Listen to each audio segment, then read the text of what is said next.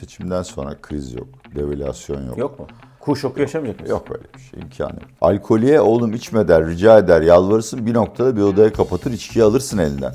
Türkiye o duruma gelmiş şekilde. Bu işin sonu yok. Bu işin sonu icra ve iflasa gidecek.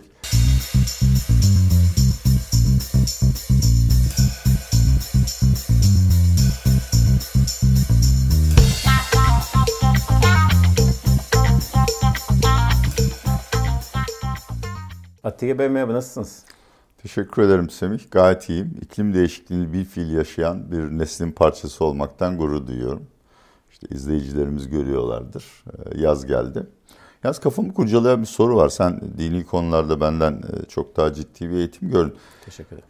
İftarı pideyle açmak şart mı yoksa pastayla olabiliyor mu? Çünkü Pasta, pide bulamazsanız pasta. evet Ramazan yaklaştı. 15 liraya 250 gram ekmek ya. Evet, diyeyim ya. Gerçekten. Yani tabii ki esasında pide bir sembol oluyor tabii. Senede bir defa geldi çıktığı için yani bir sene, geçen sene göre kıyaslama kolay oluyor. Esasında yıllık enflasyonu Tamam. ölçüyor gibi oluyorsun ama et, süt ürünleri, sebze, meyve her şey çok pahalı. İşte bir hangi ekonomist keşfetti ya da hangi ekonomistler grubu? Menemen Endeksi diye bir şey Evet. var. Aylık takip Caner, etmiyorum. Caner aslında. Bey. Caner Bey aslında onun da aylık yayınlanması lazım. Çünkü en temel gıdalarımızdan biri. Yani gıda enflasyonu hakikaten özellikle dünyada gıda fiyatları ve gıda emtialarının fiyatları düşerken e, Türkiye'nin bir türlü çözemediği bir sorun. E, tarımdan kaynaklanan sorunlar var ve bütün Şubat ayı boyunca yağmur yağmadı ya. Yani Anadolu'da hızla çölleşme başlıyor. Bu şekilde Türkiye'nin işte temel gıda girdisi olan buğday, mısır e, ve hatta yemeklik yağlar gibi ürünlerde nüfus artışına paralel bir yükseliş sağlaması için ithalata yönelmesi gerekiyor. Ya çok köklü verimliliği arttıracak terim reformları yapacaksınız ama Türkiye ve reform kelimesini aynı cümlede kullanan varsa ben buradan hediye yollayacağım. Bir, tane pide Ramazan, Ramazan pidesi. pidesi. Evet. Yumurtalı mı? Yumurta of o şimdi bak yine yani öyle patlıcanlı olursa Yine patlıcan dediniz. Atiye Bey program başlamadan önce bir teşekkür yapalım. Programımızın sponsoru Nadir Gold. E, Nadir Gold'ya güvenli ve her bütçeye uygun bir şekilde altın yatırımı yapabiliyor izleyeceğimiz. Nadir Gold'a çok teşekkür ederiz. Ben altına her zaman kendi bireysel tasarruflarımda çok özel bir önem verdim. Türk insanının da altın sevgisi vazgeçilmez. Nadir Gold çok güzel hizmetler e, sunuyor. Altın tasarrufunu ve yatırımını 21. yüzyıla taşıyacaksak Nadir Gold gibi kurumlarla çalışmamız lazım. Yani klasik altın yatırımı gidip mücevheratçıdan Evet eski. alıyorsun, kaybettin, düşürdün, çalındı. Evinde de aynı şey var, saklıyorsun, çalındı. Bankaya yatırsan acayip komisyon alıyorlar. Bankada kasa kiralayacaksın. Tüm bunlara çözüm Nadir Gold'da var. Evinize getiriyorlar. Çalınırsa sigorta ettirebiliyorsunuz. Döviz büfeleriyle ve hatta altıncılarla uğraşmıyorsunuz. En önemlisi ben çok korkarım. Ben altından anlamam. Sahte olabilir. Dolayısıyla uluslararası resmi bir sertifika benim için çok önemli. Ben şu an altın almadım. Yeteri kadar altınım var ama bundan sonra ilk altınımı Nadir Gold'dan alacağım. Çünkü yani benim aldığım miktarları birinin eve getirmesi lazım. Benim taşımam. Kamyonla mı? Evet 1 gram da olsa 100 gram da olsa. Daha detaylı açıklamalar açıklama kısmında herkes bulabilir. Diyelim ve teşekkür ederim deyip başlayalım yayınımıza hazırsanız. Tabii ki. Ekonomiye dair artık seçime çok az kaldı. Neredeyse bir ay kaldı. Ee, ekonomiye dair iki tane ana senaryo var. Birincisi seçimden sonra işte yabancı paranın gireceği, yabancı yatırımcının gireceği, enflasyonun baz etkisiyle de olsa düşmeye başlayacağı ve önümüzün daha açık olduğu artık yokuş aşağı gideceğimiz söylenen bir senaryo. Bir diğer senaryoda gerekli tedbir alınmadı. Çok daha sert tedbir alınacak. Ekonomi daha çok yavaşlayacak ve işte bir doğru negatif senaryo. Hangisinin size daha yakın olduğunu, hangisinin orasının daha yüksek olduğunu size soracağım. Onun dışında ikinci olarak da biraz piyasaya konuşacağız. Seçime artık bir ay kaldı. Herkes işte seçimden geçmiş birkaç seçimin tecrübesiyle tabii ki e, nasıl pozisyon al- alınması gerektiğini, neye dikkat edilmesi gerektiğini çok soruyor. Onu size soracağım. Bir de benim kısa kısa birkaç tane ufak sorum var. Onlarla birlikte programı kapatacağız. İstiyorsanız bu ana konumuza başlayalım. Evet. Seçim olacak. Seçimden sonra dediğim gibi artık işler biraz daha düzelecek diyenler var. Bir de seçim olacak. Seçimden sonra hem bütçede işte kredi kartı çok konuşuluyor. Taksit tartışması da var. Mehmet Şimşek o konuda açıklama yaptı. Daha birçok sıkılaştırma tedbiri alınacak. Ve ekonomi yavaşlayacak, işsizlik artacak işte vesaire vesaire. Siz hangi senaryo daha yakınsınız ve neden? Ya işlerin kendi başına e, düzelmesi için hiçbir neden yok. Yani zaten bu seçim harcamaları nedeniyle işler iyice bozuldu. İşte hafta sonunda bir dizi çok yakından takip ettiğim ekonomist bir panelde konuştular. TÜSİAD baş ekonomisti Gizem Öztok, Altın Saç da oradaydı. Murat Üçer, Hakan Kara bütün önemli isimler. Yani işte Gizem söylüyor enflasyon merkezin projeksiyonlarında görülen 70'in de üstüne çıkardı. Ben de buna katılıyorum. Yani bu harcamaların, seçim harcamalarının sonu yok. Her gün yeni bir şey açıklanıyor. Ve ondan sonra da yani bu para politikasıyla ve bu bütçe cömertliğiyle nasıl kendi başına düşecek bu konuda cevap veren yok. Yani bir baz etkisi var tamam onu atlattık ama düştüğü yer 40-50 olur. Peki ondan sonra nasıl düşecek? Dünyanın herhangi bir yerinde kendi başına düşen enflasyon var mı? Ekonomide önemli bir hedef de cari açı, açı sürdürülebilir hale getirmekte. Orada bayağı aslında bir Mehmet Şimşek kazanım elde etti. Ama şimdi tabii ilk çeyrekte cebine parayı alan ithal malı da alacak ve yeniden cari açının da bozulduğunu göreceğiz. O sorun yazın ertelenir turizm nedeniyle. Ama kış aylarında yine döviz krizi konuşmaya başlarız. Özetle alınan tedbirler yeterli. İşte seçimin yarattığı böyle bir dalgalanma var. Seçim bittiğinde her şey düzelir e, şeklindeki tez ne kadar sıcak para gelirse gelsin doğru değil. Zaten sıcak para gelecekse o da Mehmet Şimşek'in görevde kalması önemli ama Mehmet Şimşek'in neler yapmasıyla da doğrudan bağlantılı. Dolayısıyla seçimden sonra Erdoğan çok zor bir tercih bekliyor. Yani ya diyecek ki ya yapılanlar yeter sonuçları görelim. Mehmet Şimşek de ona diyecek ki veyahut da Fatih Karahan yani imkanı yok. Hani bu yapılanlar yetmez.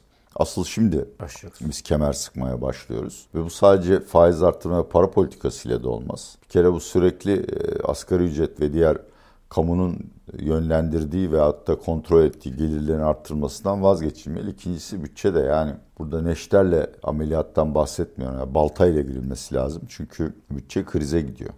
Bunun ötesinde bir sürü yapılması gereken reform var ama oraya gelmeden önce ilk önce yani hastanın kanayan yarasını durdurursun ondan sonra kurşunu çıkartmaya çalışırsın. Erdoğan ne karar verecek? Bence o da seçim sonuçlarıyla bağlantılı. Yani hedefi olan İstanbul'u ve biraz daha geride kalmak kaydıyla önemli olan Ankara'yı alırsa bence muhalefet diye bir şey kalmayacağı için toplumsal tepkiye de ses çıkarması için gerek yok. 4 sene daha önde dönemi var. Mehmet Şimşek'e gereken yetkileri verir. Ama anketlerde şu anda İzmir'de yeteri kadar anket yok ama orayı CHP'nin kazanacağını az çok tahmin ediyoruz. Ankara'da da İstanbul'da da Ankara'da büyük farkla İstanbul'da az farkla Ekrem İmamoğlu önde gidiyor. E şimdi seçimler kaybedilirse yani AKP tabanı ayaklanacak ve büyük ölçüde Mehmet Şimşek'e atacak suçu yani. Bak işte bu faizleri arttı şu bu diye. O zaman Mehmet Şimşek'in günah keçisi ilan edilmesi olasılığı var. Görevden alınabilir o bir facia olur yani. Hakikaten Türkiye deprem, mali deprem yaşar. Ama aslında onu bekleyen çok daha acı bir sonla karşılaşabilir. O da görevinde kalır da kararları başkası alır. Evet. O en imza, bence o da. Ya benim ihtimal şeylerin farklı. Bence Erdoğan'ın Ankara ve İstanbul'u kaybetmesinin ihtimali sadece yüzde otuz. İkisini kaybetme ihtimali yüzde otuz. Yani istiyorsan sırf İstanbul'u konuşalım. İstanbul konuşalım. Evet, yani yüzde otuz kaybetmesi ihtimali. Anketlerde Ekrem İmamoğlu'nun önde gittiğini, çok popüler olduğunu biliyorum. Ama Mayıs'ta da bunları yaşadık ya. Çok belirgin bir şey var. O da CHP seçmeni gitmiyor sandığa bir şeylere kızıp. Muhalefet yani İYİP CHP muhalefet yapıyor. Demokrat Parti bir miktar oy alacak. Ve bunun da ötesinde dün İdris Şahin mi Deva'nın Deva Partisi'nin yani o ben benim kafamdaki manzarayı çok güzel özetlemiş yani. Seçim gecesi büyük atraksiyonlar dönecek. Ben genelde bunlara pek inanmam, pek de prim vermem. Ama bu kez olacağını biliyorum. Yani eğer Ekrem İmamoğlu önde gidiyorsa AKP'nin biliyorsunuz paralel oy sayım servisi var. E, sayım durdurulacak ve bir şekilde o seçim Erdoğan tarafından kazanılacak. Yani devletin artık harcayacak merkezi bütçeden veyahut da rant dağıtacak kaynağının tamamen bittiği, kuruduğu bir ortamda İstanbul'u ele geçirmek, AKP'ye sonsuz destek veren tarikatlar ve iş camiasının belirli kesimleri için şart. Aksi halde rant dağıtamazsınız. O yüzden çok umutlu değilim açıkçası. Peki şimdi ya bir de kredi kartını sorayım. Şimdi kredi kartı çok konuşuldu. Yine bu kapsamda seçimden sonra taksit imkanının tamamen kaldıracağı. Burada eskide biz çok uzun bir süre yani benim tüm gençliğim diyebiliriz Kredi kartına taksite faiz uygulanmazdı. Çünkü enflasyon nispeten düşüktü falan. Onu absorbe ediyorlardı. Ama son dönemde önce uzun taksitler kısaldı. Şimdi tüm hemen hemen tüm taksit vadelerde vade farkı uyguluyor. Tabi bu da işte yüksek, yüksek enflasyon. Ama ne olursa olsun Türkiye'de bir taksit geleneği var. Ve bunun e, seçimden sonra iç tüketimi de biraz kısmak için burada taksit imkanının azaltılacağı veya ortadan kaldıracağı söylendi. Mehmet Şimşek bunu hayır dedi. Böyle bir şey yok dedi. Bu önemli bir şey midir? Çok Yap- önemli bir şey. Ne, hem, yani hem ekonomik açıdan hem de vatandaş gözünde ne önemi var? Ya maalesef Türkiye'de artık e, düşük ve düşük orta gelirli vatandaşlar için e, kredili harcamalar yetersiz geliri destekleme şeyi haline geldi. Herhangi bir şekilde maaş bordrosu olanlar sürekli olarak kredi kartı borçlarını arttırabiliyorlar. Çünkü limit yükseliyor. Evet. Bu da açıkçası bütçelerine bir takviye sağlıyor. Ama işin sıkıntısı da şu yani bu ekonomik istikrar programı uygulamayı da imkansız hale getiriyor. Çünkü siz politika faizini arttırıp, kredi faizini arttırıp, kredi kartı faizini arttırmıyorsanız veyahut da işte 12 ay çok düşük faizle kredi kartı harcama imkanı veriyorsanız e, harcamalar bir alandan ötekine kayar. Bunun önlenmesi şart yani en basiti bence bu taksit kısıtlamalarından çok kredi kartı faizlerini de arttırmak yani. Kredi kartı borcu olan her ay daha yüksek faiz ödesin. Ama dediğin gibi geçmişte de bununla karşılaştık yani. Ben yine BDDK döneminde çok iyi hatırlıyorum. İşte çok uzun kararlar yayınlanmıştı. Yani yalnız kredi kartları değil tüketici kredilerinde de taksit sayısı, ana para ödemesi, bankaların bu verdikleri krediler karşılığında ayırmak zorunda kaldıkları sermaye hepsi ayarlanmıştı ve bunlar para politikasının daha doğrusu makro ihtiyati tedbirlerin doğal bir parçasıdır ve her yerde uygulanır. Bence de uygulanması şarttır vatandaşı kötü alışkanlığından kurtarmak için. Yani alkolye oğlum içme der, rica eder, yalvarırsın bir noktada bir odaya kapatır içkiyi alırsın elinden. Türkiye o duruma gelmiş şekilde. Bu işin sonu yok. Bu işin sonu icra ve iflasa gidecek. Bir noktada yine bu sefer toplumsal baskıyla kredi kartları borçları affedilecek. Bankaların sermaye yeterli sıkıntıya girmeye başlayacak. Burada şey diyen çok vatandaş var. Bu şirketler bazında bankalarda da tabii bu en çok. Ya bu bankada çok kar açıkladı. Hem şirketten bakar çok büyüdü. Onlara biraz bu şey yıkılsın bedel. Öyle olunca ne oluyor? Yani gerçekten mesela tamam ütopik bir soru yani biraz farazi bir soru ama hmm. mesela bankara bir sene kar etmesin. Tamam. Ne olur? Yok bence doğru. Banka çok kar ettiyse e, kesinlikle bu İtalya'da da yaptılar. Sonra bir kısmı geri alındı ama yani Avrupa'da da böyle bir gelenek var. İşte pandeminin yarattığı parasal ve finansal koşullar yüzünden bankalar büyük karlar etti. Devlet dedi ki bankalar ve enerji şirketleri siz bunun bir kısmını bize geri vereceksiniz. Doğaldır. Ama bizde bankalar karlı değil. Tamamen enflasyon muhasebesinden kaynaklanıyor. Yani hatta bankalar enflasyon muhasebesine geçtiğinde ve halen resmi kayıtlarda toplam kredilerin %2'sinin altında gözüken batık kredilerin sermaye vereceği zarar hesaba kattığımızda bankalar muhtemelen 3-4 yıl temettü ödeyemeyecek kadar karsız görünecekler. He, devlet bankaları zaten onlar o da bence Mehmet Şimşek'in seçimden sonra yetki verilirse üstüne gideceği bir olay. Devlet bankalarının yeniden sermayelendirmesi lazım. Hem de öyle dandik devletin verdiği kağıtlara değil ciddi bir şekilde. Dolayısıyla bankaların karlı olduğu, aşırı kar ettikleri söylemi yanlış. Ve bu hakikaten yani Türkiye'de bu hükümetin başta kalmasının en önemli nedenlerinden biri aslında kendi yarattığı sorunları başkasının üstüne atıyor. Ya bak bu işte en basit örneği bir ziraat odaları her ay e, tarla fiyatı ile süpermarket fiyatı arasındaki farkı açıklıyor. Bunu kötü niyetle yapmadıklarını biliyorum. Öyle bir şey ve gayet de faydalı bir şey ama edinilen izlenim şu. Süpermarket, tekelci, tüccar evet ucuza alıp fahiş karlarla satıyor. Evet. Halbuki baktığında dünyanın nerede böyle çünkü akıl almaz maliyetlerle çalışıyorlar süpermarketler. Burada da biz yarattığımız enflasyon sorununu ve halkı tüketim çılgınlığına teşvik etmenin suçunu bankalara atmaya çalışıyoruz. Ya kardeşim tamam bankalara bir yıl hiç kar ettirmedin. İkinci yıl millet tüketim çılgınlığından vazgeçecek mi? Vazgeçmeyecek. Bunun örneğini dünyada görüyoruz. Pandemiden sonra faiz arttırımları başladı. Küresel borçluluk oranları düştü. Fed faiz indirecek lafı yayıldı. Evet. Dün International Institute for Finance yeni rakamlar açıklandı. Yeniden dünya borçlu zirveye varmış. Yani insanlar kötü alışkanlıklarından vazgeçmiyorlar. Dolayısıyla bu suçu oraya buraya atmakla veyahut da ortadaki yükü bir sefere de mahsus olsa aktörler arasında yeniden paylaştırmakla olmuyor. Köklü tedbir alınması şart. Bakalım anlayacak mı? Diğer ve ikinci konumuza geçelim istiyorsanız. Şimdi tamam Atiye Bey, güzel anlatıyorsunuz makro hem siyaset hem makro ekonomi. Güzel anlatırım. Evet. Güzel anlatıyorsunuz, dinledik. Ama bizim cebimizdeki para ne olacak? Seçime kadar 30 gün kaldı. 3 kuruş 5 kuruş paramız var veya bir yatırım yapacağız falan. Bu bir ayda ne yaparım? Sakince nakitlerini bekleyelim. Yoksa tek borsa yılbaşından bir aldı başını yürüdü. Türkiye borsası, yabancı borsayı soracağım en son kısımda. Yoksa daha kar marjı daha yüksek yerlerde mi değerlendireyim seçime kadar? Ya bir kere yani YouTube'da bu konuda çok video var. Onlara karşı bir tum ortaya koymak istiyorum. Seçimden sonra kriz yok, devalüasyon yok. Yok mu? Kur şoku yaşamayacak mısın? Yok öyle bir şey. imkanı yok. Yani bu hakikaten eskiden NAS modu olduğunda sık sık soru gelirdi. Ya düşük faiz niye enflasyonu düşürmüyor? İspat et diye. Ben de derdim ki ispat yükü bende değil. Bu dünyanın her yerinde böyle. Bu programın yürümesi için de Türk lirasının reel olarak değer kazanması lazım. Bunu ispat etme yükü de bende değil. Tersini düşünenler ispat eder. Çünkü dünyanın her yerinde bu işte kur kontrolüne dayalı istikrar programları diye IMF'nin bile bu konuda çok çeşitli çalışmaları vardır. Yapamazsınız. Zaten yani dediğim gibi reform yapamıyorsun. İşte kredi kartı faizlerini arttırmaya kalksan millet isyan ediyor. Bütçe zaten tamamen çığırından çıkmış artık. E o zaman ne yapacaksın? Yani nasıl enflasyonu kontrol edeceksin? İşte geriye bir tek para yes. şey kur politikası kalıyor.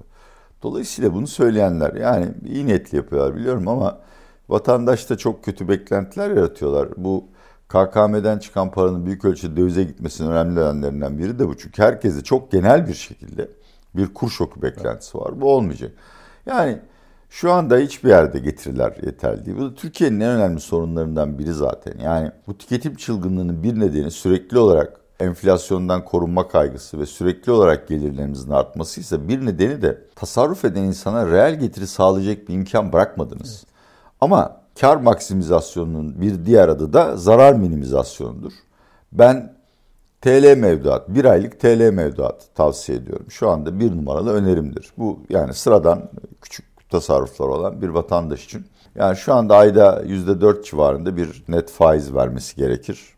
Resmi hesaplara Merkez Bankası'nın yayınladığına göre seçimlerden sonra ayda %5'e muhtemelen %6'ya kadar çıkacak. Aylık %6 para da sağlam. Dövize yatırmam. Yani dövizde yok çok fazla bir şey. Altın bence artık para kazanmaz. Çünkü Fed faiz indirimleri gecikecek. Yani Eylül'de en erken ve bence Fed de öyle sene başında beklendik ya tak tak tak tak diye faiz indirimine gitmeyecek. Bu altın için çok kötü haber. Yani kriptolar ama şimdi söylemekte zorluk çekiyorum. Çünkü kripto herkese göre bir yatırım değil. İşte bugün 55 bin oldu.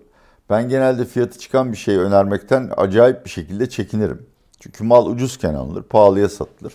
Ama 100 bine gideceğini söylüyorlar ve gidecek gibi de gözüküyor. Yani arkasına bir ivme aldı e, ve bu şekilde yoluna devam edecek. Yani şu anda Fed'in faiz indirimleri gecikmesine rağmen kripto bu beklenti değişiminden zarar görmeyip yoluna devam ediyorsa muhtemelen devam edecektir. Yani onun dışında Türkiye'de çok fazla bir yatırım aracı yok. Borsa yani bu konuda çok konuştum artık. Herkes de gülüp geçiyor. Umurumda da değil. Ya almayın kardeşim. Bekleyin bir çok prim yaptı. Sene başından beri %25 civarında prim yaptı. Yani bu anlamsız artık. Hani sene sonu tahminlerine bakıyorsun. Sene sonunda BIST 100 için adil değer, olması gereken değer 11-12 bin arasında. Şu anda olmuş 9200 yani aradaki farkı düşün. Mevduata yatırsan şu andaki karını çekip borsadan mevduatta çok daha yüksek bir değer elde edersin. Ha ya seçimden sonra yabancı gelirse seçimlerden sonra yabancıyı Türkiye'ye cezbedecek politikaların izleneceğine dair bir ipucu görürsen o zaman borsaya al. Ama şu anda yani bütün uzmanlar aynı şeyi söyler. Bu kadar pahalı mal alınmaz. Dolayısıyla bir aylık TL mevduattan başka bir alternatif görmüyorum yani. Zaten bir ay işte tamam. Hayır şunu demek istiyorum. Yani. aylık, az, aylık aylık yapsınlar. Tabii tabii 32 günlük evet, yapacak üç, bekleyecek. Evet. Peki şimdi kısa kısa sorularımıza geçelim. Önce Bitcoin çok az dediniz. Tebrik ederim. Bir program önce, iki program önce Bitcoin'e önermiştiniz. Ve Bitcoin yine rekorlar kırıyor. Tebrikler. Teşekkür Kutlayın bunu. Sürekli aşağıda yorum yapan izleyeceğimiz. Evet. Ama onlar ders alır inşallah. Evet yani bir şey söylemiyorum ben. Tarih yazacak benim başarılarımı. Ben kendi başarılarıyla övünen bir insan değilim. E şimdi peki bir şunu sorayım. Seçime bir ay kaldı. Cumhurbaşkanı Erdoğan dedi ki eski formatımızda biraz atıfta bulunarım. Ya seçim tam kopartamadım. İstanbul hala başa baş. Ankara'da geride gözüküyorum. Şöyle bir hamle yapalım da ekonomide İBB bana dönsün İstanbul ve Ankara. Ne yapardınız? Ne olacak? Bir kaset daha çıkarttırdım. Yani, Değil mi? Ama öyle yani yok başka yapacak bir şey yok. Olarak soruyorum. Ekonomik olarak yani, ekonomik olarak çok daha fazla harcar. Yani ben nasıl olsa zaten ipin ucu kopmuş. Emekliye bayram ikramiyesini 10 bin liraya çıkartırdım. Asgari ücrette 6. ayda bir kez daha zam vaadinde bulunurdum.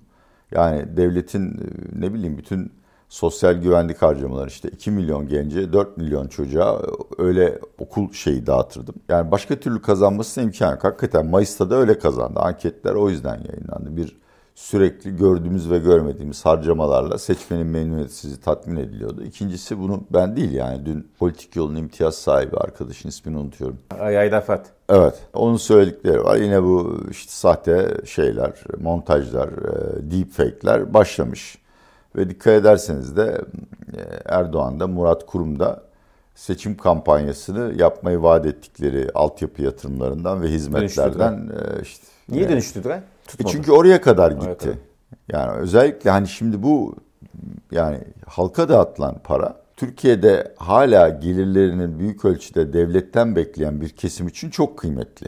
Bunlar mesela Orta Anadolu küçük kentlerde, Karadeniz'de çok fazla. Sayısal çoğunluk onlarda. Oralarda rahat kazanıyorsunuz ama İstanbul, Ankara, İzmir, bütün büyük kentler, güney kıyısı seçmeni daha bilinçli. Onlar biliyor. Bir de üstelik bu seçmen, yani bu buraların seçmen profiline bakarsanız burada istihdam özel sektör ağırlıktır. Dolayısıyla devletten yani onlara devletin para dağıtması da çok fazla bir şey ifade etmez.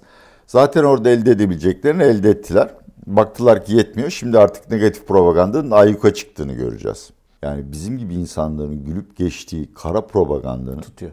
Vatandaşın kalbinde ne kadar büyük korku yarattığını evet. biz göremiyoruz ve o yüzden de yanılıyoruz ve şimdi burada denenecek çok şeyler çıkacak ortaya. Evet. Çok Ki çok o anlamda teknolojik korkuyorum. Teknolojik gelişimle birlikte devletin gücü çok arttığı için her seçim biraz daha bunun fazla maruz kalacağız ne yazık ki. Atiye bu teknoloji şirketlerindeki yükselişi nasıl değerlendiriyorsunuz? Borsa 27 Aralık'tan bu yana %85 artmış teknoloji endeksi sektörü. Amerika'yı biliyorsunuz zaten malum. Evet. Onunla ilgili bir yayın da yaptınız. Bu yükseliş bir balona döndü mü? Ya Türkiye'de tabii yani enflasyonist ortamda balona döndü demiyorum. E, FK'larına bakmadım ama tabii Türkiye'de yabancı yatırım çok sayıda olmasa da Türkiye'deki bilinçli yatırımcı bütün global trendleri takip ediyor.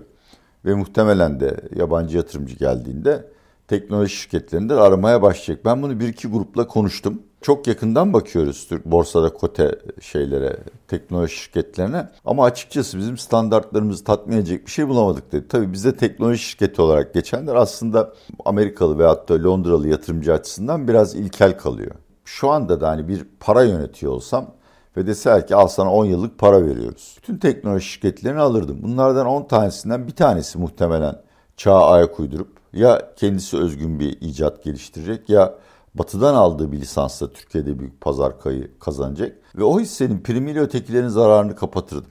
Yani tıp teknolojisi, teknoloji genel olarak bütün gıda sanayi, telekom ve bunda bağlantılı hizmetlerde çok büyük bir gelecek görüyorum. Açıkçası çok balon var. Şimdi Türkiye'de Ama, sorunu pardon. Pardon yok yok.